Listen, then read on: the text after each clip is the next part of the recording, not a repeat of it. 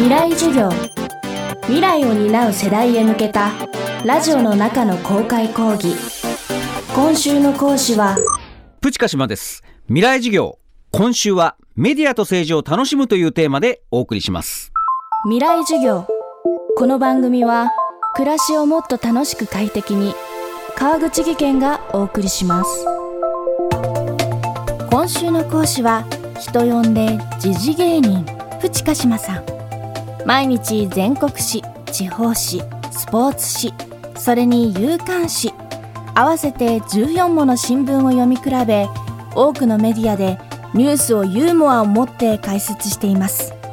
今週は合格率が10%というニュース時事能力検定1級を取得しているプチカシマさんにテレビ、新聞、インターネットというメディアの読み比べをラジオでしていただきます。東大きっての時事芸人が考えるメディアの楽しみ方とは？未来授業1時間目。テーマは新聞を楽しもう。まずは毎日14の新聞を読み比べている。そのきっかけから伺いました。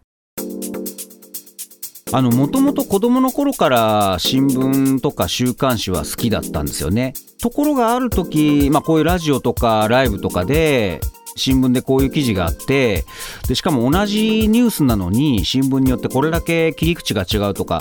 っていう話をしたら結構評判が良くてあこういう話でもいいんだと思ったんですよね。面白いにもいろんなゲラゲラ笑う面白いもあればなるほどそういう見方もあるのかっていうそれも面白いですよねそれに気づいて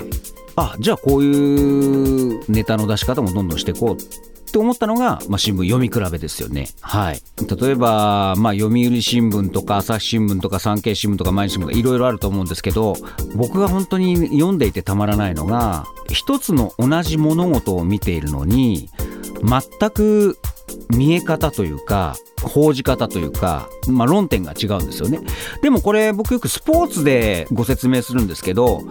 例えば野球場とかサッカー場、まあ、お相撲の国技館でもいいですけど、自分が座る席によって試合って風景が違うじゃないですか。野球場で例えるんだったら一塁側に座っていたら一塁側の風景が見えるんですけど逆に三塁側の方から見たら全然逆の風景が見えるわけじゃないですか。でどっちもそれ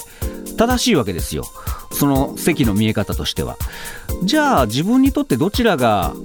面白いだろうとかあこんなに見え方が違うんだろうってこう見比べたりするのがそれはやっぱりニュースでもあるんだなっていうのが気づいたんですね。それが面白くなって、まあ、読み比べとかやってますね。新聞14紙でも新聞ってどれを読んでも内容は同じでは？そんな疑問を抱く方へプチカシマ流新聞の楽しみ方です。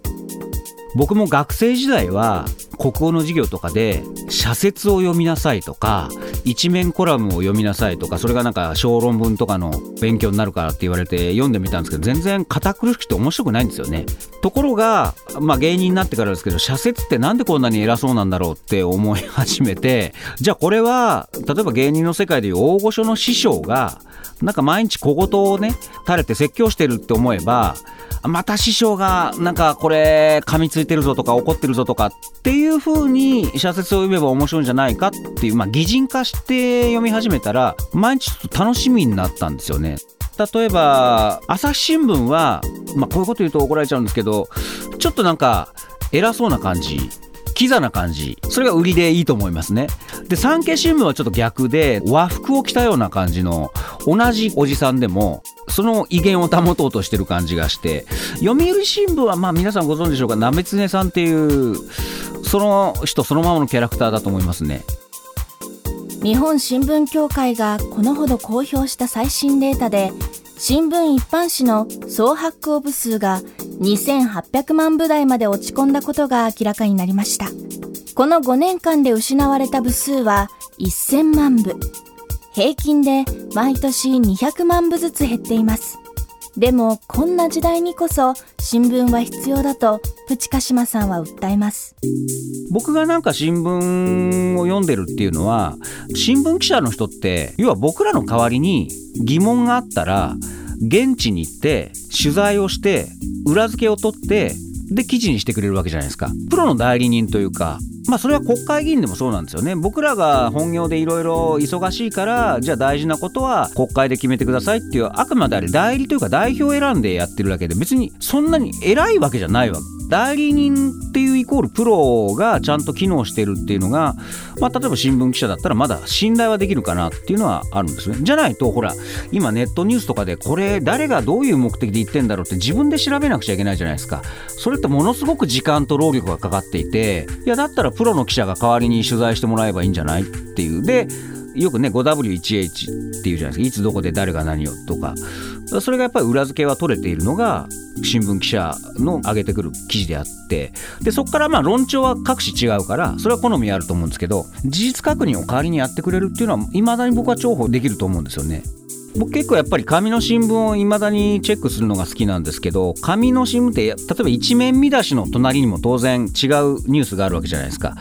そうすると興味のない見出しとか興味のないニュースもなんとなく目に入ってくるじゃないですか。それが僕結構重要だと思っていてどうしてもネットニュースとかだと自分の興味のあるものしかクリックしない。当然忙しいからそれでいいんでしょうけど何かそれだと栄養がちょっと偏っちゃうかなと思っていろんなものをニュース接した方ががいいのかなっていうのがよく新聞見てると気づきますよね。